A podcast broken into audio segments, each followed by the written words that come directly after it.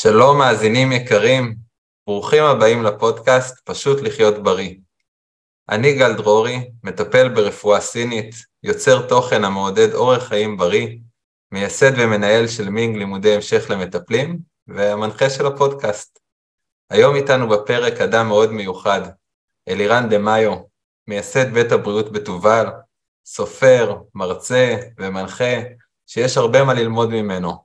אני מאמין שאם תקשיבו, הוא יעורר השראה לחיים בריאים גם עבורכם.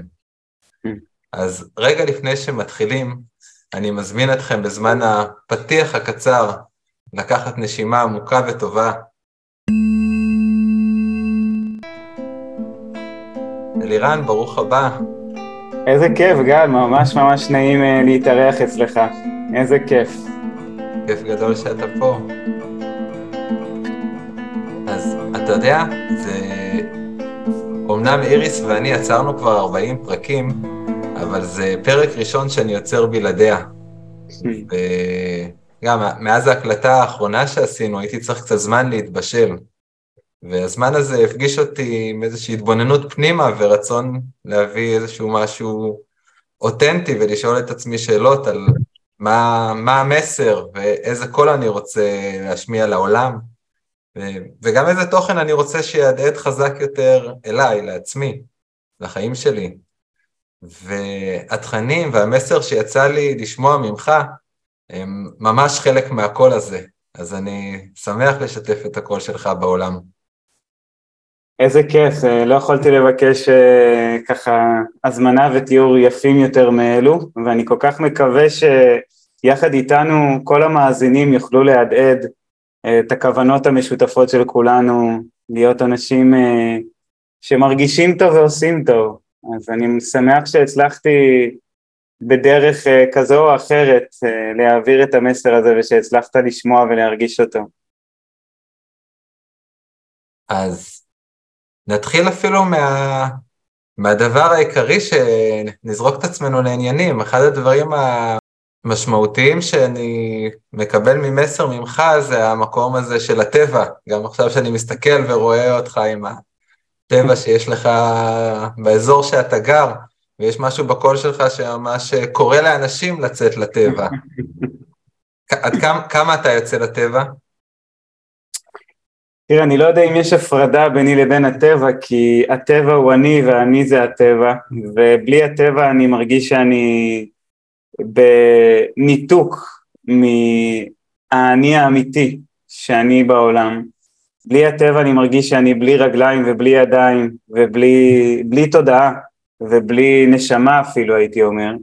הטבע מזין אותי, אני מרגיש שאני רוצה את טובתו בחזרה, לטפח אותו, גם הטבע האנושי וגם הטבע הסביבתי, וזה מה שכל הזמן, כל הזמן המטוטלת אה, שנעה במחשבותיי ורגשותיי ובכל מובן אפשרי, הלב שלי אה, בהודיה עצומה למה שהטבע מעניק לי בכל רגע ולמה שאני רוצה להעניק לו בחזרה בכל שנייה. אז אתה שואל אה, כמה אני יוצא לטבע, בלי הטבע לא יכולתי להיפגש איתך הבוקר כמי שאני, ולא יכולתי להגיע לבית הבריאות כמי שאני עם המסרים שאני רוצה להעביר, כי אני לא רואה בתוכן עצמו את הדבר החשוב, אני רואה את ההוויה שלנו, שמאחורי המילים, שמאחורי כל הדברים החיצוניים, שהיא זו שחשובה. אז אם אני ממש אקח אותך 45 דקות לפני שהתחילה השיחה שלנו, אז אני מתחת למפל מים, מתבונן במים הזורמים, בבריכה מהיפות שיש לה, לשכונה הזאת בגולן שאני גר בה להציע, ואני מתבונן, ואני מקשיב, ואני לומד המון כל פעם מחדש מהמים הזורמים, מהצלילות, מהשמש, מה, מהצבעים, מהצלילים, ו, ואני מגיע למפגש איתך עם, ה, עם הרגע הזה של החיבור ביני לבין הטבע הזה שאין ממש מילים לתאר אותו אלא יותר תחושות ויותר חוויות פנימיות כדי לנסות ולהדהד את המפל הזה בצורת מילים, בצורת uh, מסרים, רעיונות uh, וגם ידע שנאסף לאורך החיים שמתחברים להוויה אחת שמטרתה לגרום לכולנו להרגיש יותר מחוברים ולרצות להתחבר יותר. אז אני מבקר שם לעיתים קרובות לשאלתך, ובמיוחד כשאני עוסק במה שאני עוסק ו... ונערך לקראת מפגשים מיוחדים עם אנשים כמו איתך וכמו עם אחרים וכמו עם אנשים שמחפשים את, ה... את העצה שלי או את, ה... את הידע שלי. אני מאוד רוצה להגיע אליהם לא רק עם הידע שאספתי במוחי ובזיכרונותיי, אה, אלא גם לבוא עם איזושהי הוויה שהיא מעבר למילים, שבתקווה תצליח לגעת ולעבור. יפה. אני הצגתי אותך ככה בקצרה, אבל אני אשמח אם תוכל קצת אה, לספר יותר ולפרט אה, עליך, מי אתה, מה אתה, מה זה הבית בריאות בתובל, מה בעצם אתה עושה. טוב, זאת שאלה תמיד מאתגרת לספר מי אני, כי אני כל כך לא רואה את עצמי כמייסד בית הבריאות או מייסד אקדמיה או כל מיני ענפי פעילות, אבל זה חלק ממה שאני במובן הציבורי. אמ, זכיתי ליצור בהשראת הטבע. אמ, האמת שהרגע הראשון התחיל בהרי סיני לפני עשרים שנה, כשיצאתי לטיול בערים, וככה התחלתי לגלות יותר מקרוב מי אני בעולם ומי אני רוצה להיות בעולם. ומה אני רוצה להדהד בעולם, ודרך החיבור והאהבה אינסופית לכוכבים ולשמש ולשבילים ולמסע הפנימי, התחלתי לחלום עם עצמי ולדמיין עם עצמי איך הייתי רוצה להביא את כל הטוב הזה בעולם. וזה הלך והתממש בהמון דרכים שונות, שכולן אה, בעיניי הן חלק ממקשה אחת, חלק מבוסתן אחד, מגוון מאוד של ענפים ועצים שנושאים פרי למען אנשים שמבקרים באותו בוסתן. היצירה הגדולה שהיא הבסיס לעשייה בחיים היומיומיים שלי זה בית הבריאות. זה מרכז שאנשים מגיעים ומתארחים בו למעבר לכמה שעות, אלא לכמה שבועות, מינימום שבוע, ותוכנית הבית היא של שלושה שבועות, וחלק מהאנשים גם מגיעים לחודש, חודשיים, שלושה ואף חצי שנה. אה, בבית הבריאות אנשים אה, עוברים תהליכי עומק גם של נשמה, רוח, גם של רגש וטיפול רגשי, וגם בבסיס החומרי זה הטיפול הפיזי, התזונה הטובה, התנועה הטובה, הטיפולים הגופניים שמאפשרים לאנשים שיקום יוצא דופן ממחלות, מפציעות, מניתוחים, ואנשים שפשוט רוצים אה, להסתנכרן מחדש, לחזור בחזרה הביתה לגוף ולהרגיש בחזרה את העוצמות שלו, את הבריאות שבו, את יכולות הריפוי שבו, ובית הבריאות זה פשוט מרחב קסום בלב הטבע בגליל העליון, על גבעה שצופה לים ממערב ועל הרי מירון והגולן ממזרח, אמ, שמאפשרת לאנשים לחלום מחדש על הבריאות, לממש מחדש בריאות ולצאת הרבה יותר אופטימיים, הרבה יותר בריאים מאיך שהם נכנסו ולהפיץ את זה לכל האנשים שסביבם. מה שמייחד את בית הבריאות זה ש-90 וממש מעל 90 אחוז מהמשתתפים בתוכנית מגיעים מפה לאוזן, מה שאומר שהרעיון המקורי עובד, זה שאנשים באים, מקבלים את ההשראה והבריאות ומפיצים אותם הלאה, כמו שאני מאמין שבטבע המחזוריות הטבעית אמורה לעבוד, גם בעסקים בריאים, גם בטבע, במובן של לתת ולקבל כל הזמן. אה, אז זה המסר המרכזי של בית הבריאות ולשמחתי אנחנו כל כך כל כך מצליחים כבר שמונה שנים של פעילות רצופה ללא הפסקה של רגע אחד ובימים אלו ממש, אני, אתה רואה את הנוף שמאחוריי ברמת הגולן, אני חזרתי לפני כשנתיים לגולן, או המשכתי בחזרה לגולן כדי לחלום ולממש את בית הבריאות העתידי שיהפוך להיות בית מלון או בית אירוח של מאה ויותר חדרים עם רופאים שיבואו לגור במקום ולעבור הכשרה מעמיקה של טיפול בשיטות הרפואה הטבעית עם כל התמיכה הציבורית שרק צריך כדי להפוך את הדבר הזה לדבר שמשנה את פני הרפואה, אולי את פני המודעות של הציבור בישראל ובתקווה גם בעולם, אז זה הפרויקט שאני עובד עליו היום, ובין הפרויקט העתידי הזה לבין הקיים, יש גם את בית הבריאות בסיני, שזאת יוזמה מהשנה האחרונה, כדי ליצור עוד מרחב שאנשים יוכלו לחזור לאיפה שאני התחלתי את המסע שלי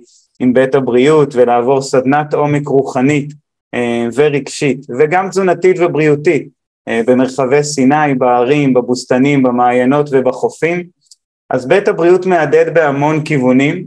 בעצם איזה אנשים בעיקר מגיעים לתהליך כזה בבית הבריאות? אז הקסם הוא שאנשים מכל אה, גווני הקשת מגיעים, יכולים להגיע פוליטיקאים בכירים, אנשי עסקים בכירים, מנכ"לים של עשרות ומאות עובדים, אה, ואנשים פשוטים שעוסקים אה, בכל מיני סוגי תעסוקות ועבודות, פנסיונרים, נערים ונערות אחרי צבא, ממש מגיל 17-18 עד גיל 90, כבר היו אצלנו 95, מגוון רחב של אנשים ממקצועות כאלו ואחרים, וזה היופי של המקום, זה שמגיעים אנשים מכל קצוות הקשת, וכולם מתחברים והופכים למשפחה אחת שתומכת, אחת בשנייה, כל משתתף ומשתתפת, כמובן שזה לא גורף במאה אחוז, אבל האווירה בבית הבריאות היא אווירה של עידוד לאהבה, עידוד לחמלה, עידוד להקשבה, עידוד לאותנטיות, הורדת מסכות, מה שמאפשר להרבה מאוד אנשים בקלות רבה יותר להתקרב, להסתכל יותר בעיניים, להרגיש יותר אחד את השנייה, לפתוח את הלב אחד לשנייה, מה שמאפשר המון תמיכה הדדית בקבוצה, אני שומע את זה כל שבוע מהרגע הראשון שבית הבריאות החל את דרכו, כמה עוצמה יש בקבוצה וכמה ה- ה- היצירה הזאת שיצרנו מאפשרת לאנשים להתחבר ביחד ולהפוך לתומכים אחד באחרת, שזה בעיניי חלק מאוד מהותי מהתהליך. אנשים בעצם, כשאנשים מגיעים לתהליך, אז בדמיון הדבר המרכזי שתופס את תשומת הלב זה הנושא של, של תזונה. נכון. ואצלך זה גם חלק חשוב, אבל זה לא העיקר, נכון? תראה, אנשים מכירים אותי כמומחה לתזונה או מתעסק לעומק בתזונה וגם יצרתי קורסים מעמיקים שאני ממש ממש אוהב לרדת לפרטים הכי הכי קטנים על כל מרכיב ועל כל מזון ו, ו, ולבנות את זה בצורה הנכונה והמדויקת. אני מאוד אוהב את המתמטיקה של התזונה.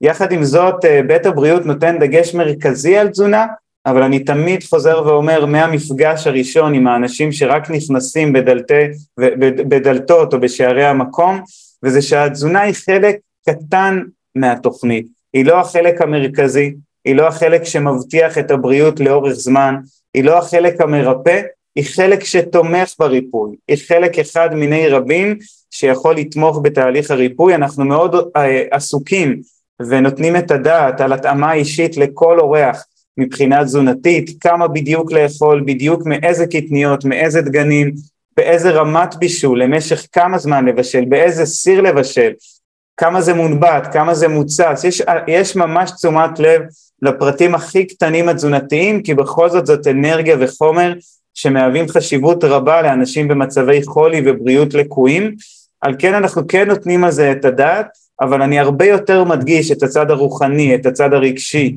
את ההתפתחות הפנימית, את יכולות ההקשבה של אדם לעצמו, לטבע של עצמו, לחזור הביתה לעצמו, כי בסוף כשאנשים עוזבים את המקום, הם לא יוצאים עם הידע בתזונה.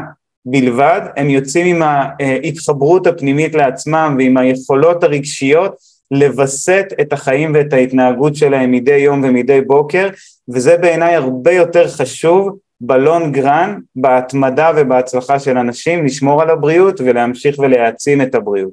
מסיבה זו אני נותן על זה יותר דגש מאשר על הדברים הטכניים של כמה לאכול ומה לאכול ואיך להנביט ואיך להתסיס. לירן, אחד הדברים שחשובים לי בפודקאסט פשוט לחיות בריא, כן. זה בעצם להדהד אה, הלאה למי ששומע אותנו, תכנים שיעזרו להם לחיות חיים בריאים. אז אני שואל את עצמי איך מהמפגש שלנו ואיזה תכנים אנחנו יכולים להדהד לאחרים. אז הזכרנו קצת את הטבע, אבל אולי ניגע בזה עוד קצת, כי אנשים לא יוצאים מספיק לטבע, בטח לא כמו שהם רוצים, והם יוצאים, מאוד קשה להתנתק מה, מהטלפון, מהמכשירים האלה שגונבים את uh, תשומת ליבנו. אז איך, איך אתה מעודד אנשים לצאת יותר לטבע? כי הרצון הוא לא מספיק. אתה צודק, זה קודם כל שאלה מקסימה, איך לעודד אנשים לצאת יותר לטבע, כי אפשר גם לשאול אותה איך לעודד אנשים להתחבר יותר לטבע, אה, ואיך לחזור יותר לטבע האותנטי של עצמם. אה, אני חושב שכשאנשים חוזרים הביתה, אז הם נזכרים בדברים שמאוד מעודדים את הכמיהה שלהם מחדש לחוות את הטבע, וכשאנשים מנותקים מעצמם, הרבה פעמים יש להם פחד וחשש מפני הטבע, מפני הלא נודע, מפני כל מיני אתגרים פיזיים גם שכרוכים בטיולים בטבע, והמים הקרים בטבע וכל מיני אלמנטים שמעוררים אפילו חרדה אצל חלק מהאנשים. מה שאני באופן אישי עושה זה לוקח אנשים צעד אחר צעד ונותן להם לטעום טעימות קטנות מהטבע כדי להרגיש את העוצמה ואת הטעם המיוחד שלו, כדי שהחשק יבוא מהם לאחר מכן והרצון יבוא מהם בהמשך.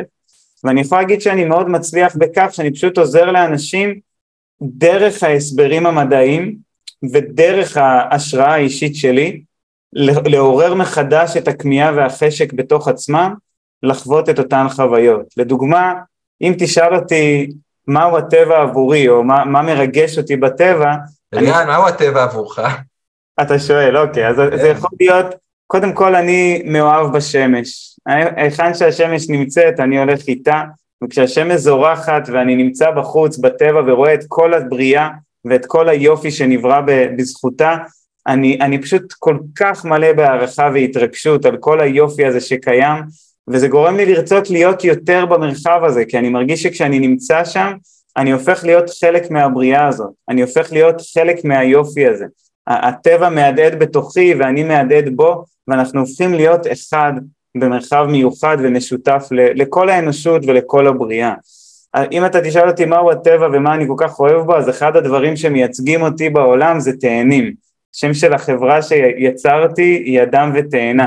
אמ, אני מאוד מאוד מעריך את הסימבוליות של תאנים וגם מאוד אוהב את הטעם של תאנים ואני יכול לדבר עליהם ואתה תחשוב שאני מדבר על איזו אהובה אמ, שאתה יודע נשכחת כזאת ש, שככה בארץ רחוקה כי התאנים הם חלק מהלב שלי, אני, אני חקרתי ומיפיתי אלפי עצי תאנה, אני חושב שזה עץ שחשוב לשימור לאו דווקא בגלל הטעמים, אבל גם בגלל הצבעים, בגלל האיכויות התזונתיות, אלא כי התאנה זה איזשהו משהו בטבע שהלך לאיבוד להרבה מאוד אנשים בתרבות האינסטנט של הכל מהר והכל אה, ככה בגדול והכל בשפע, התאנה... התאנה דורשת. השקעה. דורשת השקעה ודורשת תשומת לב ודורשת רגע לגעת בה ולראות אם היא רכה מספיק ואחר כך לפתוח אותה ולראות שאין בה תולעים ולהריח אותה שהיא לא תוססת ואחר כך לטעום אותה ולחלוק אותה ויש בה כל כך הרבה אלמנטים שמחזירים אנשים לקצב יותר טבעי ולאיזושהי אינטראקציה, אינטראקציה קרובה עם המזון שגדל על העצים ומצריך סבלנות עד שהוא מבשיל באופן מלא ולא באופן מלאכותי דרך כל מיני בתי אריזה או, או כל מיני גזים שמזרזים את ההבשלה. אה, וכשאני מדבר עם אנשים על תאנים בצורה מאוד אה, פשוט חווייתית אישית, כפי שאני חווה אותן בעונות, הם, הם פשוט רוצים כל כך והם ממש משתוקקים והם כמהים והם כמעט מתחננים שאני אקח אותם לטיול לחוות את התאנים האלה. ואז כשאני לוקח אותם לטיול לחוות את התאנים, אנחנו אף פעם לא מתחילים עם התאנים, אנחנו מתחילים עם איזשהו מקור מים, עם איזשהו נחל, עם איזשהו כפר עתיק שנמצא ו- ו- ושם גידלו את התאנים, אנחנו חווים תמיד את הזריחה, בכל טיול שאני מוציא, תמיד הטיולים מתחילים לפני הזריחה כדי לראות את הזריחה אה, שהיום רק מתחיל. ומשם אנשים צעד אחר צעד חווים זריחה, חווים קצת מים, חווים תאנה, ופתאום הם מוצאים את עצמם כל שבוע רוצים להצטרף לטיולי בית הבריאות, לעוד תאנה, לעוד מעיין, גם בחורף כשאין תאנים, כי הם רוצים עוד מהחוויה המרגשת הזאת, עוד לחוות את הטבע ואת הקסמים ואת הייחודיות והדברים המדהימים שבו. אני גם חווה את זה עם אנשים שהטבע פשוט מזמין לריפוי, הוא מאפשר ריפוי בצורה העמוקה ביותר, כי יש בו את כל האלמנטים שבעיניי אנחנו צריכים כדי להרפות וכדי להעצים את כושר הריפוי שבגוף שלנו. אחד מהם, ואולי איתו אני גם אסיים את התיאור, זה המים המדהימים. המים זה אלמנט שאני מאוד מקדש ומעריך, דרך אגב הסיבה המרכזית שאני נמצא היום ברמת הגולן וכל כך רוצה להקים את בית הבריאות בגולן, מעבר להמון סיבות אחרות, זה המים שזורמים.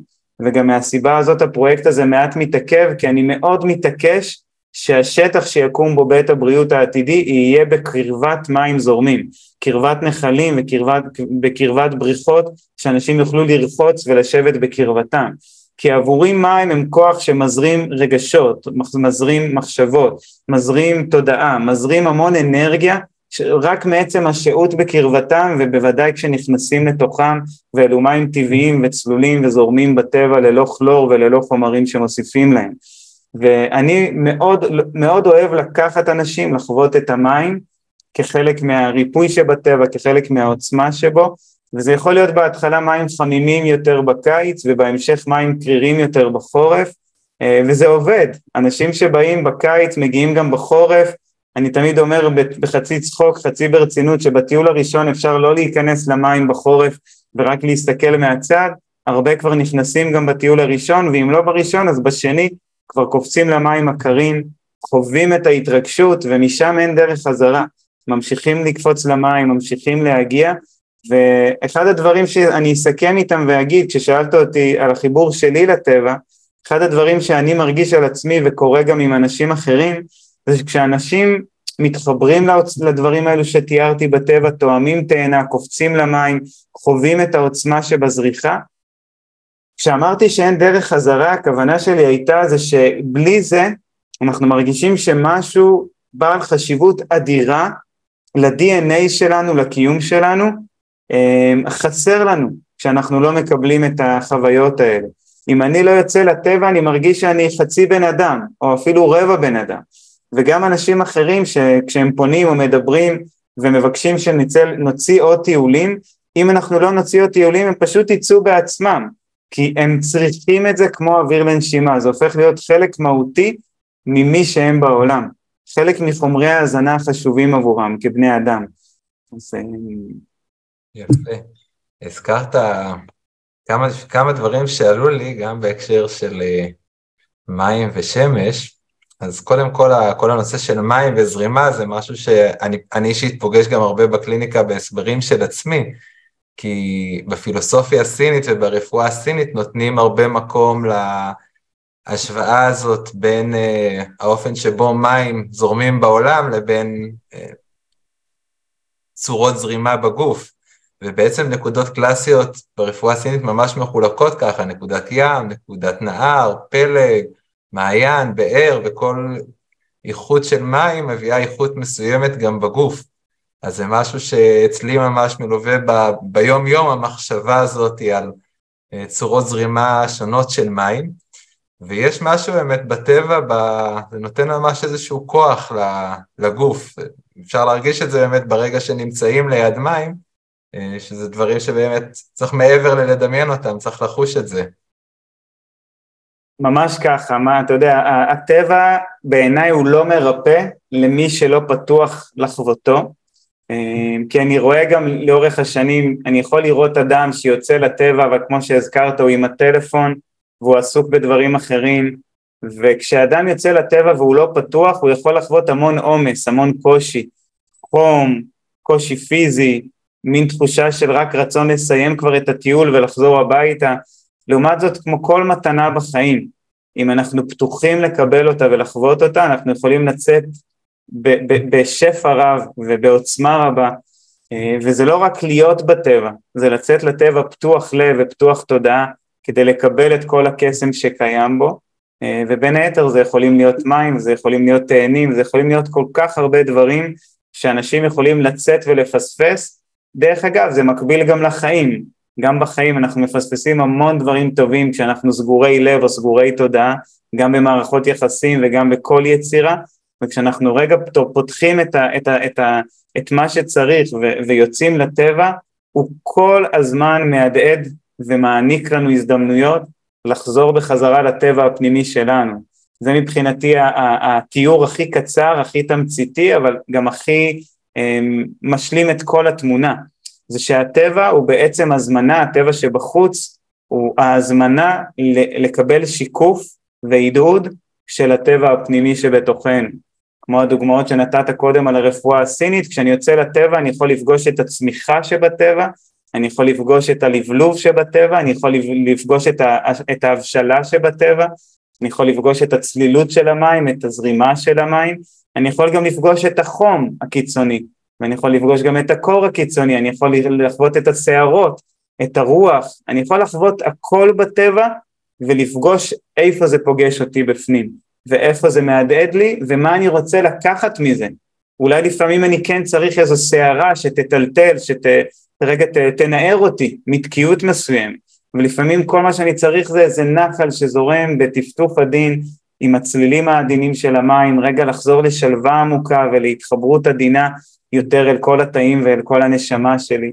אז הטבע הוא פשוט הזדמנות מדהימה ובבית הבריאות אנחנו המון המון משלבים טבע, גם טיולים בטבע, גם כל בוקר הליכה בטבע בזריחה, הליכה בערב בשקיעה, כי האלמנט הזה הוא כל כך חלק מהמחזוריות של כולנו פה בעולם, והוא מאפשר לנו לחזור בחזרה הביתה ולהשתמש בו לטובת כל, כל, כל דבר טוב שאנחנו רוצים ליצור בחיים. אלירן, הזכרת את השמש ושאתה אוהב אותה, אתה מסתכל על השמש, או יוצא לך להסתכל על השמש גם שהיא לא רק בזריחה או שקיעה? כן, יוצא לי להסתכל עליה, אני רואה את זה כהתבוננות בש... אה, מסוימת. אני לא יכול להמליץ לאנשים לעשות את זה בעיניים פקוחות בשעות הצהריים ובמהלך היום אה, אחרי שעות הזריחה והשקיעה, כי יש כאן איזשהו סיכון מסוים שאני לא רוצה לעודד אנשים לקחת אה, ולהמליץ על זה באופן גורף. אבל אני באופן אישי, אם אני בטבע במהלך היום, הנטייה היא להסתכל ולהתבונן אל תוך העיניים של השמש בזריחה ובשקיעה, ממש בדקות שאחרי הזריחה ובדקות שלפני השקיעה, אבל באופן אישי אני גם יכול להתבונן לרגעים ספורים גם במהלך היום, מכל מיני סיבות, מכל מיני ככה התחברויות שונות ש... ומכל מיני מצבים שאני נמצא בהם. בתור uh, ילד אני הייתי מסתכל המון על השמש, גם כשאמרו לי שזה לא בריא אני הייתי ממשיך, זה היה ממש, uh, גם עם דמיון מפותח, ממש זה היה מטעין אותי. וכאדם מבוגר, מתישהו זה מחלחל לך מספיק, לא מסתכלים על השמש, זה לא בריא. נכון. ולא מזמן יצא לי להיות, אה, אפילו בזמן חם, במדבר, ו... הרשיתי לעצמי להסתכל על השמש, זמן ממושך, יותר מעשר דקות אפילו, וזה כל כך הטעין אותי, כל כך מילא אותי, אבל זה מסוג הדברים שכמו שאתה אומר, אני לא יודע אם להמליץ לאחרים, אני אפילו לא יודע אם להמליץ לעצמי, אם זה בסדר או לא בסדר, אני, אה, כן יש בי הרבה מהביקורת, חששות, כל מיני דאגות שהסביבה הכניסה לי בצדק או לא, שאני צריך להיזהר מכל מיני דברים כאלה, ולפעמים זה ממש מנוגד לאיזשהו אינסטינקט, כי הנה עשיתי את זה וזה עשה לי טוב, ויש לי עליי ספציפית, הנה אם זה היה כל כך מזיק, אני באופן מצטבר זה עשרות שעות של הסתכלות על השמש, אני בלי משקפיים, ראייה של שש, כבר חוגג ארבעים, אז אה, אני לא יודע. מה אתה חושב על זה? אני חושב שיש הרבה חששות ודאגות מיותרים בעולם אה, ואין ספק ששמש זה אחת הדאגות המאוד אה, אה, מעוותות שקיימות בעולם, אתה יודע, אני תמיד מצטט בקורסים שלי את, ה, את המשפט הנצחי של האגודה למלחמה בסרטן, הימנעו מעישון וחשיפה לשמש. זה, אתה יודע, תמיד מהדהד בי עמוקות מגיל מאוד מאוד צעיר, איזה עוצמה יש במשפט הזה. איך, איך אפשר להכניס עישון ושמש באותו, ממש מילה אחרי מילה ומתוך דאגה עמוקה לבריאות הציבור. אז אני חושב שזה מייצג המון, אה, חשיפה לשמש, התבוננות בשמש, יש המון המון אה, אה, עיוות בתפיסה שלנו את השמש, את הטבע, אנשים מפחדים לצאת לטבע שאיזה חזיר לא יתקוף אותם, אתה יודע, או טן לא יאכל אותם, או, או, או איזה בעל חיים חולה כלבת לא יתקוף אותם. הדברים האלה הם יותר נדירים מהתרסקות של מטוס, הם יותר נדירים מהדברים הכי נדירים שיכולים לקרות, ו... ועדיין אנשים יכולים לפחד מהם פחד מוות. אז אני חושב שגם לגבי מה שהצגת, יש הרבה יותר מדי פחד בנוגע להתבוננות בשמש, ואין כל ספק שאני כמוך, שהתבוננתי בה הרבה מאוד שעות, והרבה אחרים שאני מכיר, לא ניזוקו והראייה שלהם מצוינת גם בגילאים מבוגרים, וכנראה שזה לא כל כך מסוכן ומזיק, אבל מספיק שאדם אחד יתבונן בשמש בגלל רקע של בעיות ראייה מסוימות, או, או אתה יודע איזה מצב בריאותי מסוים, שכתוצאה מהקרינה המסוימת של השמש פגיעתו תיפגע, וזה מספיק כדי לקבוע שקרינת השמש מסוכנת וצריך אה, להימנע ממנה, ואנחנו לא נרצה לקחת את הצ'אנס ולגרום למישהו אולי להיפגע או לגרום לחוות את הפגיעה הזאת וכתוצאה מכך בדברים מסוימים אנחנו שומרים יותר על משנה זהירות ומנסים לעבוד עם הדברים הבטוחים יותר אה, שהם גם שנויים במחלוקת אבל אה, אתה יודע נדבר על צום מים שזה היה... רגע בוא ניגע רגע עוד במחלוקת כן. של השמש לפני שנקפוץ נושא אז כן. מה באמת דעתך על, על קרם הגנה ועל חשיפה לשמש? דעתי ששמש כמו כל דבר טוב בחיים היא מסוכנת וכשהיא בעודף זה נכון למים שיכולים לגרום להרעלה וזה נכון לחיבוק שאם הוא לאורך זמן ארוך מדי הוא יכול כבר לחנוק ולהציק. וזה נכון גם לאוכל שאם אוכלים יותר מדי את האוכל הכי בריא בעולם כולל תאנים זה יכול לגרום לנפיחות ולשלשול. וזה נכון גם לשמש. אני מעריץ של השמש ומקבל ממנה כל יום מחדש שפע של קרינה בריאה אבל ברור שאם אני אחשף יתר על המידה אני עשוי לצרוב את האור שלי, לגרום לעצמי אה, הישרפות וצריבה, שגם גורמים לנזקים שלי אין ספק בכך ב-DNA, שעלולים גם לגרום למוטציות וסרטן. אז אני חושב שכמו כל דבר נפלא בחיים, צריך ללמוד את המידתיות ואת הצורך המדויק שאנחנו נזקקים או צריכים אותו כדי לקבל את מתנותיו וערכיו. אה, ולשאלתך על קרם הגנה, אני חושב שזה יותר עם חסרונות מיתרונות עבור רוב האנשים, כי הקרם הגנה לכשעצמו מכיל כימיקלים רעילים שפוגעים בגוף ועלולים אפילו לעודד סרטן מסוגים מסוימים, על כן קרם הגנה בעיניי הוא דבר שלילי במהותו, אני כן בעד להגן על הגוף מפני עודפי קרינה של שמש על ידי ביגוד ארוך, כובע רחב שוליים, בגדים ארוכים מנטפי זיעה, כשאנחנו מטיילים במדבר ביוני, יולי, אוגוסט, מזריחה עד שקיעה, ללא עץ אחד ונקודת צל אחת, אז זה נפלא לטייל בשמש עם בגדים קצרים בשעות המוקדמות של הבוקר והערב, אולי גם כמה רגעים בצהריים, אבל יש תקופות בשנה, בעיקר החודש הזה, ביום שאנחנו מדברים בו, שהקרינה היא הכי חזקה, שזה יתרון דרך אגב, כי בדקות ספורות אנחנו מייצרים ויטמין D ומושפעים לטובה מהשמש, כמו שבארבע שעות רצופות אנחנו לא מקבלים בחורף. אז יש בזה המון יתרונות, אבל צריך לזכור שמבחינת המידתיות, חמש או עשר דקות ביוני שווי ערך לחמש או שש שעות בינואר או, ב, או בפברואר, ועל כן זה כמו אוכל, זה כמו לאכול משהו שהוא מאוד מאוד מרוכז, שאם אנחנו נאכל ממנו יותר מדי אנחנו נתפוצץ ונרצה להקיא, לעומת משהו שהוא דל באנרגיה ובחומרי תזונה כמו פירות וירקות, שאפשר לאכול גם חצי קילו ולא להרגיש את הכבדות ואת הריכוז הגבוה של אבות המזון שיש בהם. ואני חושב שזה בעיקר עניין של צפיפות החומרים והמרכיבים שצריך להיות ער להם, ואני חושב שכל אדם שקשור ער לעוצמה של השמש בחודש יוני, לעומת העדינות שלה בחודש דצמבר. אז בהתאם לכך אני חושב שאנחנו צריכים לפעול עם השמש ולהיחשף יותר או פחות. יפה, אני, אני איתך. למרות שאם uh, ברגע שיש ילדים, בריכה ים, אז uh, אתה מוצא את עצמך בצהריים, ואז גם אם אתה לא שלם עם הקרם הגנה, הוא הרבה פעמים uh, הופך להיות אופציה עדיפה להישרף. Um, יכול להיות שאתה צודק, אתה יודע, גם, בב, גם בבריכה וגם בכנרת, כשאני יוצא עם קבוצות למקורות מים, מצאתי שאפשר עם כובע וביגוד ארוך להימנע מעיקר השימוש בקרם, מעיקר הצורך אם בכלל להשתמש בקרם, זה בעיקר עניין של מודעות, אבל אה, זה נכון שאם נמצאים במים שעות ארוכות ו- ו- וגם הם, המים מחזירים קרינה לפנים, אז אפשר להישרף יותר בקלות, ואז אה, אם אפשר, אם לא רוצים להימנע, אז ייתכן שהשימוש בקרם עשוי להיות אך ורק בפנים ולא על כל הגוף באופן גורף, ככה שזה מקטין אולי אחד למאה או אחד לעשר את המינון שאנחנו משתמשים ובכך מקטינים גם את הרעילות שלה. אז אם נגענו בחום ושריפה, בוא ניגע אולי רגע בצד השני, בקור ואולי אפילו קיפאון. בשמחה. לך יוצא לעשות, אה, להתרחץ במים קפואים אני יודע, מה לגבי אמבטיות קרח? אז תראה, אם אני אה, מסתכל אה, לזווית הזאת, במקום שאני נמצא בו כרגע, בחצר ביתי, אז בחצר ביתי אה, נמצא מקפיא של 700 ליטר, כבר כמה שנים שהוא מלווה אותי כחלק אה, שהוא לא מהווה את הסדנה של מים קרים, אלא הוא, הוא החיים שלי, זה ממש חלק מה, מה, מהיום יום שלי בקיץ, בחורף, בסתיו ובאביב.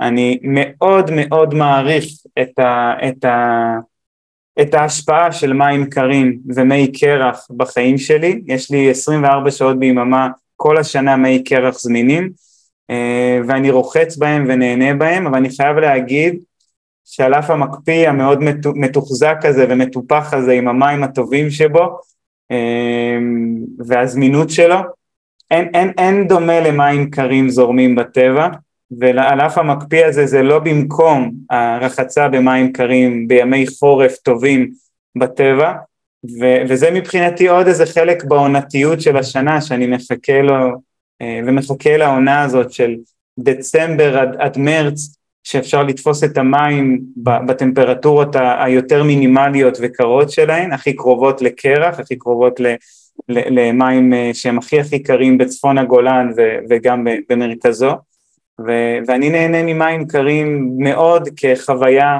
מעוררת, מעצימה, אה, מזרימה את כל, את כל הדברים שתיארתי קודם על מים, פשוט בצורה מאוד מאוד אה, אה, שמעוררת בי באופן אישי צלילות של תודעה ו- ו- ו- ופירוק של מתח רב שמצטברים במהלך החיים, מה שמאפשר לי להיות אדם יותר רגוע, יותר שלו ויותר צלול בחשיבה. על כן אני מאוד מעריך את המים הקרים ומעבר לזה, על גבול המעריץ. אלירן, איך לדעתך אפשר לשנות את ה mindset הזה של פחד מקור ואת ה... אי נעימות, ובעיקר ברגעים הראשונים, ויש כאלה אבל שזה מלווה אותם, התחושה הזאת שקר ושלא נעים. קודם כל זה לא נעים, צריך להיות כנים, אני אולי מפתיע אותך בתשובה שלי, אבל הגוף, גם שלי, אחרי אלפי טבילות במקפיא ובמים הקרים, יום אחרי יום, לפעמים, ברוב הימים פעמיים ביום, הגוף בהתנגדות למים הקרים, למים הקפואים. אני כל פעם מחדש um, עובד עם התודעה שלי כדי לעודד את הגוף שלי לשתף פעולה עם דברים שלא באים לו בטבעיות. כי מים קפואים ו- ו- ומים קרים מאוד, יש גם כמובן את ההבדל בין מים ב-10 ו-15 מעלות למים ב-4 מעלות. זאת אומרת שכשנכנסים למים ב-15 מעלות המים קרים, הם מים קרים ומרעננים, אבל מים בארבע מעלות הם, הם יכולים להיות כואבים. לרוב האנשים זה ממש כואב. אז אני חושב שיש פה משהו שהוא צריך להבין את, את, את, את העומק של הדברים מכמה נקודות מבט. הגוף שלנו מתנגד לכל דבר שהוא מעבר לתנאים הבסיסיים שהוא רגיל אליהם ורוצה גם לשמור עליהם. טמפרטורה של דם, טמפרטורה של גוף, טמפרטורה של, של, של אוויר, הגוף לא רוצה להיות בקיצון, לא של החום ולא של הקור. אז קודם כל אני מבין אותו, ו- ו- וגם כשאני מוציא אותו מה- מהאיזון שלו, או מוציא אותו מה- מהגבולות שלו, אני עושה את זה מתוך הבנה שזה לא בא לו בטבעיות. ואז אני מבין שהמסע לחוויית המים הקרים הוא מסע שמצריך ממני לרתום את הגוף ולעודד אותו לרצות לחוות את זה למרות שזה כל פעם מחדש מעורר בו התנגדות, כי זה מוציא אותו מאזור הנוחות שלו, שזה הדבר שהגוף מנסה בכל כוחותיו לשמר. אז כשאני מצליח, איך אני עושה את זה הלכה למעשה? קודם כל אני צריך לייצר לגוף מספר חוויות חיוביות, כדי שהוא יזכור את החוויה הזאת כמשהו שגורם לו אחר כך להרגיש פשוט מדהים. וזה דרך אגב אני אומר לך גם עם אנשים אחרים שאני מעודד לאותן חוויות, מביא את התוצאות הכי טובות. כשאני נכנס למים הקרים, נגיד שאני יוצא עם קבוצה של 30 איש לטבע בינואר, וכולם נורא חוששים או מפחדים, למרות שהרבה כבר חבר'ה בקבוצות האלה זה חבר'ה מנוסים שמצטרפים להרבה טיולים, אז אני והם קופצים למים שנראים בלתי נתפסים לרוב האנשים מבחינת טמפרטורה, ואנחנו צועקים מאושר, ואנחנו צוחקים, ואנחנו נראים מבסוטים, ואנחנו נכנסים וצוללים, ואנחנו שוחים למפל בשיא הקור, ואנחנו חוזרים והחיוך לא יורד לנו מהפנים. אנחנו משדרים לאנשים אחרים וגם לעצמנו שהמים הקרים מעוררים איזושהי התעלות ושמחת חיים ש- שלא דומה לשום דבר אחר. ואז אנשים דרך ההשראה הזאת מנסים גם, והם כמעט מחקים אותנו או חווים בעצמם את, ה- את החוויה, וכשאנשים חווים חוויות חיוביות אחת אחרי השנייה, הם מצליחים לפרוץ את הסכר הזה, ולראות שלמרות האי נוחות בהתחלה, התוצאה היא תוצאה של חסד שאין שום דבר שדומה לו. ואני אתן לך עוד דוגמה, לא צריך ללכת רחוק מדי. גם פעילות גופנית, ריצה, שחייה למרחקים, רכיבה על אופניים בעליות, פעילות גופנית מאומצת היא לא דבר שבא בקלות והיא לא דבר שקורה בטבעיות, הגוף הרי תמיד רוצה לעצור ולנוח, הוא לא רוצה להתאמץ, מטבעו הוא לא רוצה להוציא אנרגיה שלא באמת צריך, אבל הסיבה שאנשים מתמכרים לפעילות גופנית ומתמידים בה זה כי אחרי הפעילות הגופנית שמופרשים כל החומרים משככי הכאב ומשפרי המצב רוח בגוף שלנו, הם מרגישים יותר נפלא מכל חוויה אחרת שהם מכירים. אז הם חוזרים, על, הם חוזרים על הפעולה הלא נעימה הזאת כדי לחוות את התוצאות שלה. אז אני חושב שגם במים קרים חשוב מאוד לתווך את החוויה הזאת בצורה כזאת, שגורמת לאנשים להרגיש את התוצאות שלאחר מכן, כדי לרצות ולחזור על הפעולה הזאת שוב ושוב ושוב, על אף אי הנעימות הראשונית שמרגישים. כי זאת בדרך כלל אי נעימות בהתחלה, ואחר כך היא הופכת להיות מלאת צחוק, מלאת התעלות, מלאת אה, ככה חוויה מאוד מרעננת ומיוחדת במינה. אני אנסה להזכיר את זה לעצמי פעם הבאה שאני נכנס למים קרים. לגמרי, תזכיר את זה לעצמך ותזכור שגם הגוף בזכות כושר ההסתגלות שלו, כשאני הרי נכנס למקפיא בשנייה הראשונה, תמיד המוח שלי מנסה לעצור אותי. תמיד הוא אומר לי, אבל רגע, אולי לא, אולי, אולי תוותר הפעם, קר מדי, כל מיני רעיונות שהמוח מעורר בי. אבל כשאני נכנס, זה בדרך כלל משתנה ל... וואו, איזה כיף, התמסרות, אני בדרך כלל צולל בתוך המקפיא או בתוך המים, ואני מרגיש את ההתעלות הזאת, את ההתעוררות הזאת, ו- ואחרי השניות הראשונות, או אחרי הדקה הראשונה, בדרך כלל יש פשוט עונג שקשה לתאר אותו במילים. אז כן, לפעמים צריך לעבור את הדקה הראשונה הזאת של ההתנגדות הראשונית הזאת, של, הכ- של ההישרדות המאוד דומיננטית במוח ובגוף שלנו, כדי להצליח ולחוות את החסד שקיים בחיים. וזה כנראה נכון להמון המון דברים, ליצירת פודקאסט, לזה שעכשיו אתה יוצא לדרך חדשה, זה מצריך איזה אומץ, מצריך איזה התחלה שיש בה המון חששות, ו- ו- ואולי עכשיו בתוך השיחה שלנו, אתה ככה לאט לאט מרגיש יותר ויותר נינוח ושלב, וככה בכיוון שאתה, שאתה מרגיש לגביו הרבה יותר ביטחון, אה, שימשיך איתך יותר ויותר לאורך הדרך. בהחלט. אלירן, אם ניתן עוד איזושהי תשומת לב לנושא הזה של הקור, אז דיברת הרבה על חוויה ותחושות, אבל מבחינה פיזיולוגית ומבחינה בריאותית אתה יכול למנות כמה דברים, למה, למה בעצם זה טוב? למה זה טוב לגוף? ממש בשמחה, אני חושב, אני אגיד את היתרון הראשון בחיים שלי. זה, זה קודם כל פר, פתח עבורי עולם ומלואו של, של אפשרויות לאורך כל עונת החורף.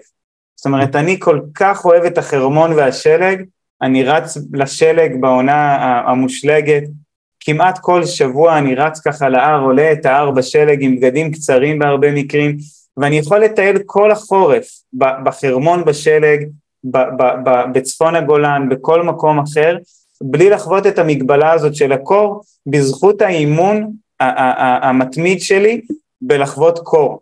זאת אומרת, היום הגוף שלי יודע להתמודד עם קור יותר טוב מאי פעם. מאז שהייתי צעיר ובנעוריי, כי יש לו את היכולות לחמם אותי ולדאוג לשמר את הטמפרטורה גם במקרה קיצון. עכשיו, אני, אני במשקל יחסית נמוך ביחס לסביבה שלי, זה לא שיש לי עודפי שומן, אבל יש לי כושר חימום מאוד גבוה אה, בזכות האימונים שאני מקיים. אני חושב שזאת אה, אה, זכות אדירה שפותחת לאנשים את האפשרות לא להיות חנוקים בחורף, לא, לא לסגור חלונות בחורף, לא להדליק חימום בחורף, זה מבחינתי יתרון בריאותי עצום, שאנשים כבר לא רגישים כל כך לקור ולא נדרשים להתגונן כל הזמן עם ביגוד מאוד שחונק את הגוף, ביגוד מאוד מאוד uh, מחמם, uh, ובאמת כל הזמן התגוננות מפני הקור. מעבר לזה, במחקרים שחוקרים את המים הקרים על הגוף, אז אחד הדברים החזקים ביותר שנמצאים זה יצירת הגמישות בכלי הדם. הקור באמצעות הקיבוץ וההתרחבות של כלי הדם יוצר התגמשות של כלי הדם וזרימה טובה יותר של דם ושחרור של חסימות אפילו בכלי הדם. רגע, ש... אז אני ארצה לדייק כן. את זה. בעצם ברמה הפשוטה חום מרחיב כלי דם, קור מכווץ כלי דם, וציינת עם נכון. הקור קיבוץ והתרחבות. אז איפה ההתרחבות? איך היא באה לידי ביטוי? מאיפה היא מגיעה? אז, אז ברגע שאתה נכנס למים קרים ונוצרת ההתכווצות המאוד חזקה, כשאתה יוצא מהמים הקרים נוצרת ההתרחבות המאוד משמעותית, זאת אומרת הגוף מפצה על ההתכווצות הזאת לאחר אותה חוויה של קור קיצוני בהתרחבות כדי להזרים את הדם בצורה הרבה יותר מהירה לחלקים הפנימיים שבגוף שלנו, ולאחר מכן גם לחלקים החיצוניים כי הגוף בהדרגתיות רוצה להתחמם בחזרה. אז בהתחלה הגוף מתכווץ מאוד כדי לחמם את החלקים הפנימיים ואחרי שיוצאים מהמים כלי הדם מתרחבים כדי להזרים את הדם לכל החלקים השונים וההתכווצות וההתרחבות העוצמתיים האלו מייצרים גמישות רבה יותר בכלי הדם שלנו. זה נכון גם לפעילות גופנית באופן כללי וזה נכון לכל מיני אתגרים שאנחנו מקיימים או חווים בגוף שלנו שעוזרים להתכווצות והתרחבות ובעצם לשיפור הגמישות של הזרימת דם בגוף שלנו. הזרימה המשופרת הזאת של הדם כמובן משפרת את תוצאת הפסולת מהגוף, את הגעת החומרי תזונה לכל אחד מהתאים, את הפעילות החיסונית ולמעשה כל פעילות שיקומית התחדשותית שמתקיימת בגוף שלנו. מעבר לזה אפשר להגיד שהיתרון הנוסף שנחקר על מים קרים זה ההתעוררות וההתעצמות וההתייעלות של הפעילות החיסונית בגוף שלנו. כשאנחנו נכנסים למים קרים נוצר ערעור של פעילות החיסון, של מערכת החיסון, שבמחקרים מוצאים שאחרי שבן אדם יוצא ממים קרים, היכולת של מערכת החיסון שלו להתמודד עם וירוסים או חיידקים או איומים סביבתיים כאלו ואחרים היא הרבה יותר יעילה. המערכת החיסונית הרבה יותר מדויקת, הרבה יותר חדה ופועלת בצורה הרבה יותר, הרבה יותר טובה אה, להתמודדות עם כל דבר שהיא צריכה להתמודד איתו. אז זה גם יתרון מאוד גדול ברחצה במים קרים ואני חושב שלא צריך לחפש הרבה יתרונות פיזיולוגיים, כי אתה יודע, מדברים המון היום על המים הקרים כתהליך שעוזר להתחדשות תאי העור, ועוזר למראה חיצוני טוב יותר, ועוזר לכל מיני תהליכי התחדשות כלליים בגוף. אני חושב שזה טוב להבין שמשהו הוא טוב לנו בריאותית, אבל אני חושב שהדבר הכי חשוב הוא לחוות אותו. ועל מים קרים זה, זה עוד יותר משמעותי מתזונה ומדברים אחרים. אני תמיד אומר לאנשים, תאכלו אוכל כי הוא בריא ותקיימו פעילות גופנית גם כי היא בריאה וגם כי היא גורמת לכם להרגיש טוב, אבל תקפצו למים הקרים כי אתם מרגישים שאתם, כשאתם יוצאים מהם, ש, ש, שחוויתם חוויה ש, שבשום מחיר לא הייתם רוצים לוותר עליה. כשאתם יוצאים מהמים הקרים אתם מרגישים שנכנסתם אדם אחד, יצאתם אדם אחר, ו, ובשום, לא יכולתם לדמיין את החיים שלכם בלי החוויה הזאת. ושבשביל זה תמשיכו ותקפצו למים הקרים. ואם יש לזה גם המון בונוסים בריאותיים, פיזיולוגיים, נפלא. אבל אני חושב שהבונוסים העיקריים מטבילה במים קרים, בשונה מתזונה או פעילות גופנית, שיש להם גם בונוסים נפשיים, אבל הבונוסים העיקריים הם פיזיולוגיים, התזונה שבונה את התאים, הפעילות הגופנית שבונה מסת שריר ועצם. במים קרים אנחנו לא בונים שריר ולא בונים עצם ולא רואים את הפיזיולוגיה הממשית מיד לאחר מכן, אבל אנחנו חווים התעלות רוח מאוד גדולה, אנחנו חווים ערך עצמי יותר גבוה, אנחנו חווים ביטחון עצמי יותר גבוה, אנחנו גם חווים בעיניי את החסד הכי גדול שיש למים קרים, וזה הידיעה שאנחנו יכולים לצאת מאזור הנוחות ולא רק להישאר בחיים, אלא גם לשגשג ולצמוח בזכות זה. שזה מבחינתי הדבר הכי מהותי ב- ב- בלהיות אדם, להיות בן אנוש, זה, זה לדעת שהגבולות הם לא הגבולות האמיתיים שאנחנו צריכים לחיות בתוכם, אלא שהגבולות נועדו ברוב המקרים כדי שנפרוץ אותם וכדי שנתעלה עליהם וכדי שנהיה בתהליך של צמיחה והתפתחות מתמדת. ומים קרים עבורי, זאת הסיבה שיש לי מקפיא בחצר, לאו דווקא בשביל ההתחדשות של האור והפעילות החיסונית, כי אני חושב שהמערכת החיסונית שלי מספיק טובה גם בלי המים הקרים. אבל זה נותן לי כל יום מחדש את האפשרות לפרוץ את הגבולות של עצמי ו- ולדעת שאני מסוגל לצאת מאזור הנוחות ו- ולשמור על עצמי באיזון ובשלווה ו- ובשגשוג. וזה דרך אגב התרגול שלי במים הקרים, זה להיכנס ו- ול- ולצלול ולהתמסר ולמצוא את עצמי בשלווה, כביכול אני רואה איזה תמונת נוף במקום הכי רגוע בעולם, בתוך שתי מעלות של מים וכשאני מצליח להגיע לשלווה העמוקה הזאת בתוך מים קפואים, אני, אני יודע ש, שיצרתי יכולת או, או, או, או הגמשתי או פיתחתי עוד יכולת להתמודד עם כל אי הנוחות שקיימת בחיים ואתגרי החיים. לירן, מאזינה ששומעת אותנו עכשיו, אני מקווה שעודדנו אותה פעם הבאה שהיא ליד מים או ים, לא לדאוג שקר, אלא פשוט להיכנס, ואולי אפילו גם להקדים את הפעם הבאה שהיא תגיע למקום עם מים. אבל יש מים שבעצם זמינים לכולנו, לרובנו אין מקלחת, אין אה, אמבטיית קרח, אבל כן יש אה, מקלחת. אז יש משהו שלמי ששומעת אותנו כדאי כבר הלילה שהיא נכנס, נכנסת למקלחת לעשות אולי אחרת? תראה, בגלל שההקלטה הזאת היא בחודש יוני, אה, ברוב המקלחות בישראל, מבדיקתי, הטמפרטורה נעה בין 20 ל-30 מעלות. יש מקלחות שזה מגיע ל-30 ויש מקלחות שבמינימום זה יורד לכיוון ה-20. הממוצע זה 25. אז אלו לא מים קרים או קרובים למים קרים, למרות שלחלק מהאנשים שמתקלחים במים חמים עד רותחים, זה יכול להרגיש קר יחסית. אז ההמלצה היא בקיץ ובחורף, זה לרדת לטמפרטורה שמרגישה לנו קרה, ולנסות אחרי שהתחלנו במים חמים, לעבור לעשר שניות או עשרים שניות של מים קרים, ולחזור למים החמים שנעימים לנו. ואחרי דקה, דקה וחצי, לחזור עוד הפעם ל-10-20 שניות של המים היותר קרים או הכי קרים במקלחת, ואז שוב לחזור למים החמים.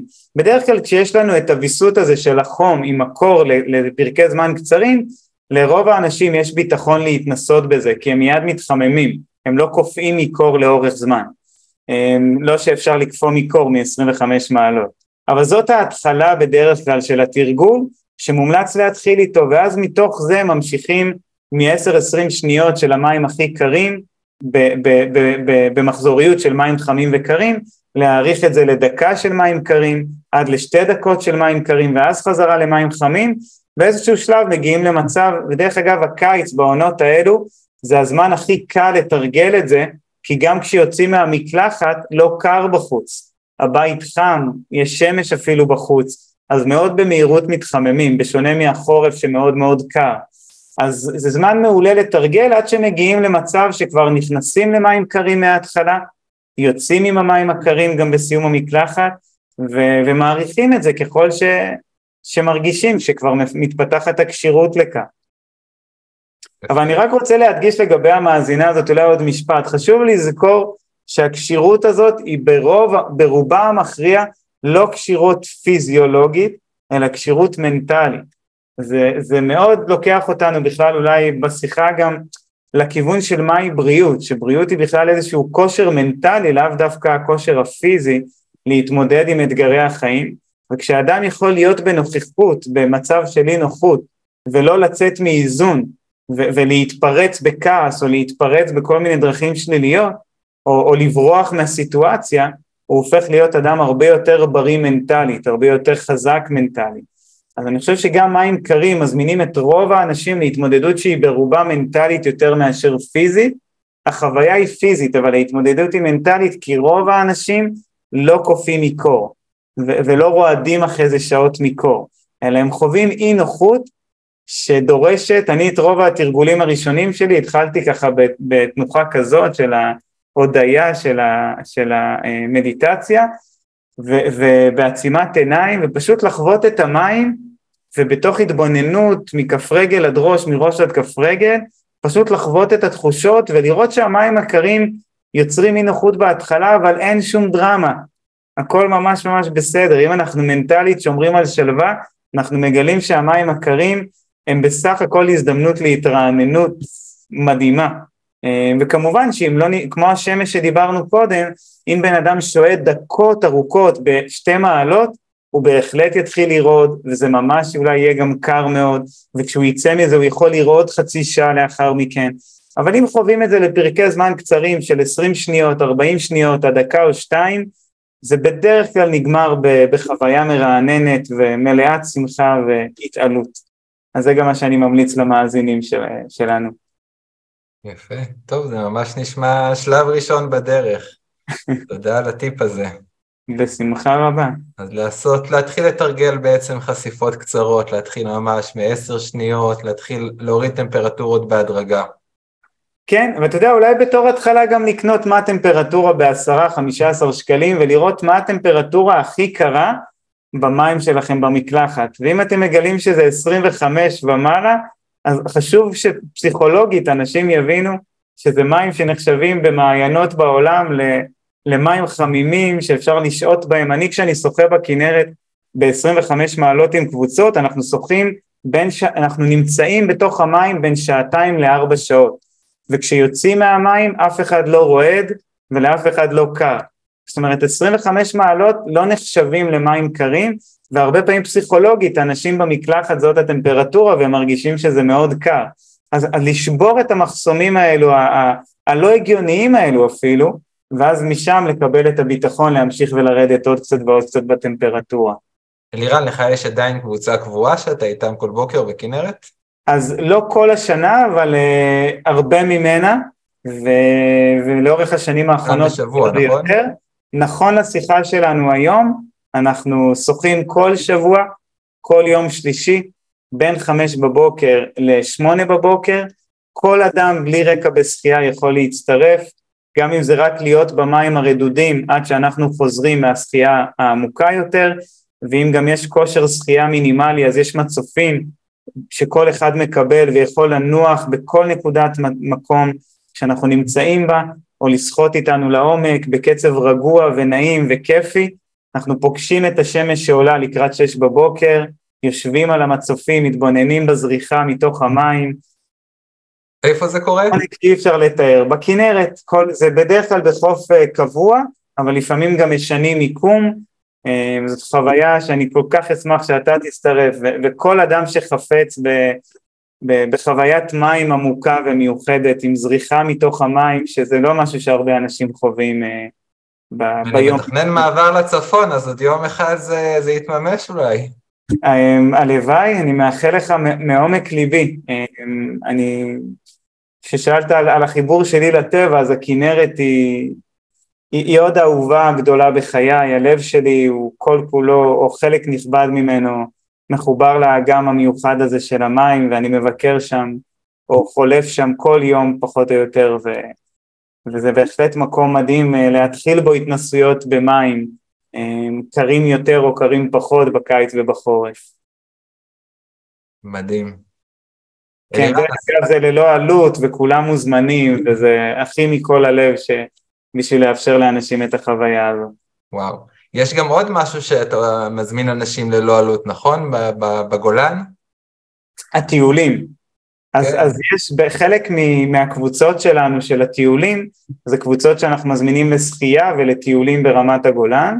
Uh, הטיולים איתי הם בדרך כלל ללא עלות, הטיולים עם מדריכים שעובדים איתי הם כן בתוספת עלות, אז אנחנו כל שבוע בהתאם לעונה מפרסמים בין טיול עד שלושה טיולים שונים שמתקיימים בגולן וחלקם גם בגליל, חלקם בהדרכתי וחלקם בהדרכה של מדריכים שעברו איתי המון טיולים.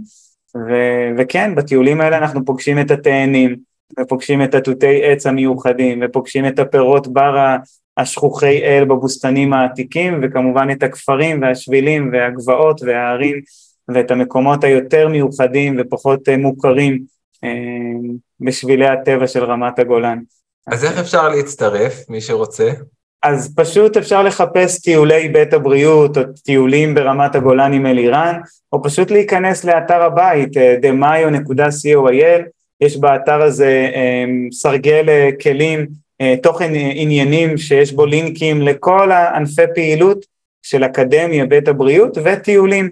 כשנכנסים לאתר הטיולים אפשר פשוט להכניס כתובת מייל וטלפון, יש רשימת תפוצה במייל ויש רשימת תפוצה בקבוצות וואטסאפ, שכל שבוע נשלחים העדכונים על הטיולים של אותו השבוע. אלירן, קח אותי רגע לחלום. אם אתה יכול ממש אה, לכתוב, לשרטט את המציאות עם מכחול, אז איך בעצם בית הבריאות והפעילות שלך תיראה נגיד בעוד עשור? וואו, חלום, חלום עצום שהאמת שאני כל כך סקרן לגלות אותו תוך כדי תנועה יותר מאשר לשרטט אותו כמו שאתה אומר או, כבר לצייר אותו מוכן אחד הדברים שאני הכי אוהב בחיים זה לחלום בגדול, אבל, אבל גם תוך כדי תנועה לגלות את החלום מתפתח אה, בלי לדעת מה הולך לקרות, אבל ב, ב, ב, ברמה הכי בסיסית אני מדמיין את, ה, את, ה, את הבית הרוח הזה שמגיעים אליו שרי ממשלה וראשי ממשלה ו- ו- ואנשים בעלי השפעה אדירה בציבור ואנשים מכל קשת המגוון של הציבור, כי יהיו שם תנאי רוח ברמה מאוד גבוהה ובתקווה גם ברמה יותר עממית שמתאימים ל, ליכולתם הכלכלית של רוב האנשים.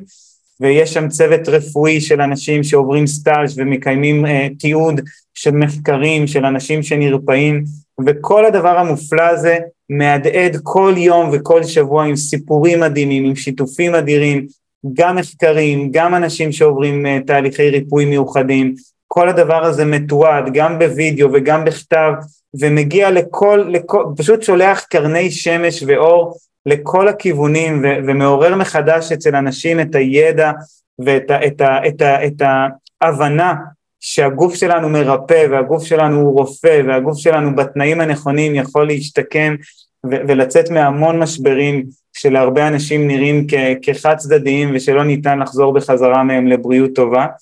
ו- ולשנות את התפיסה של אנשים בזכות זאת ובסופו של דבר לשנות את התפיסה הציבורית ולשנות באיזשהו אופן את החברה שלנו מחברה לא בריאה.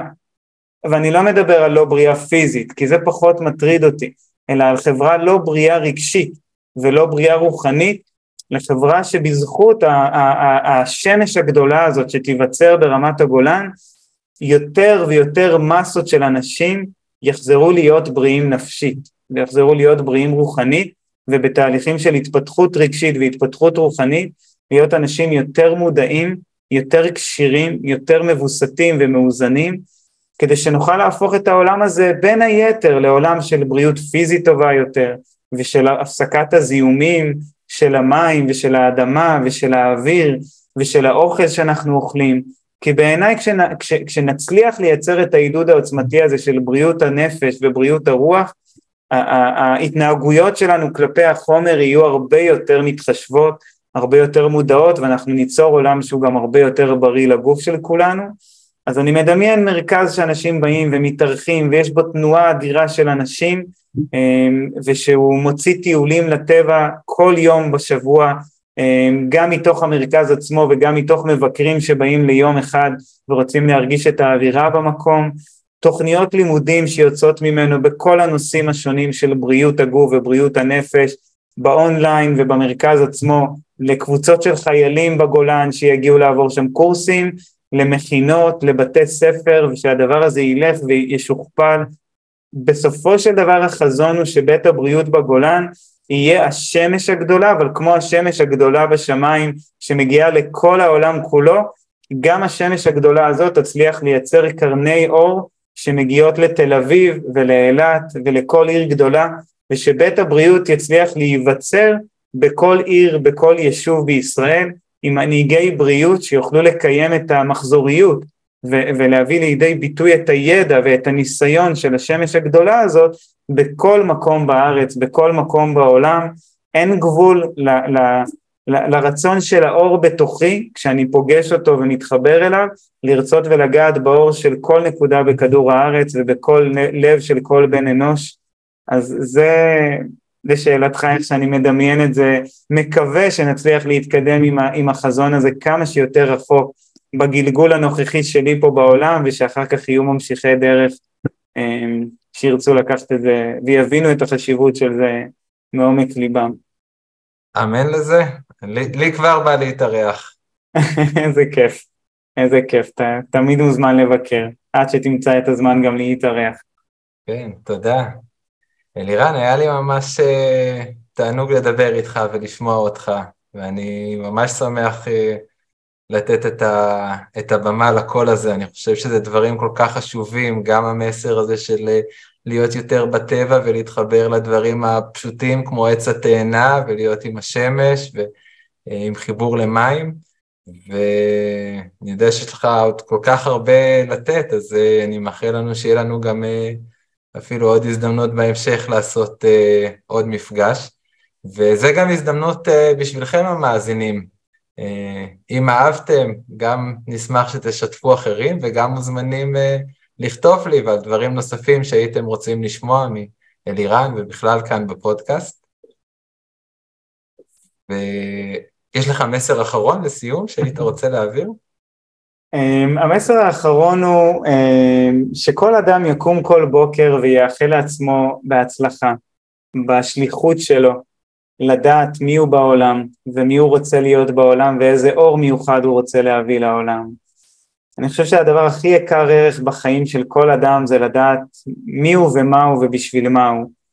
ואני רוצה לקוות שכל מאזין אה, לך לאורך הפרקים הרבים בפודקאסט ולפרקים בעתיד ולפרק הנוכחי יצא בסימן שאלה אה, לגבי עצמו ועם מוטיבציה נוספת לחקור את מי הוא בעולם הזה ולהשתמש בכל אמצעי כמו פודקאסט כזה או אחר או לצאת לטבע או לקפוץ למים או להגיע לבית בריאות או לעשות כל פעולה שמקדמת את, ה, את הקרבה בין אדם לבין מי שהוא רוצה להיות בעולם וזה בעיניי מה שגם יציל את העולם ויציל הרבה אנשים מכאב ומסבל ומחולי כי כשאנשים מתקרבים חזרה לעצמם וחוזרים הביתה ויודעים מי הם גם יותר קל להם לממש את זה בהתנהגות הלכה למעשה.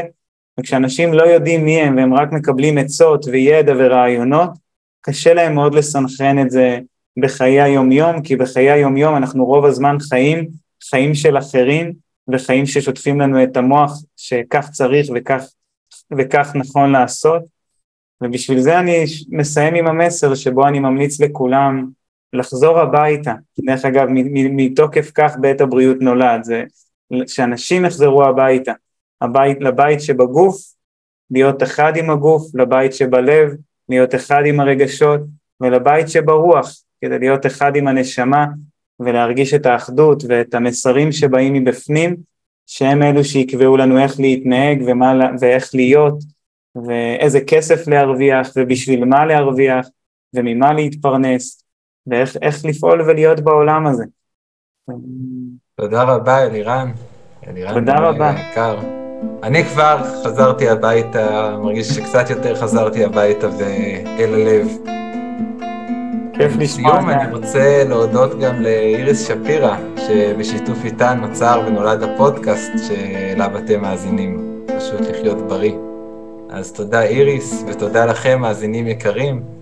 אה, ושוב, אם הדברים ששמעתם כאן בפודקאסט עודדו אתכם לחיות חיים בריאים יותר וטובים יותר, אז בבקשה תספרו, תשתפו חברים, סביבה. אה, כמו שלירן אמר, זה בדיוק הדרך אה, להקפיץ את האור.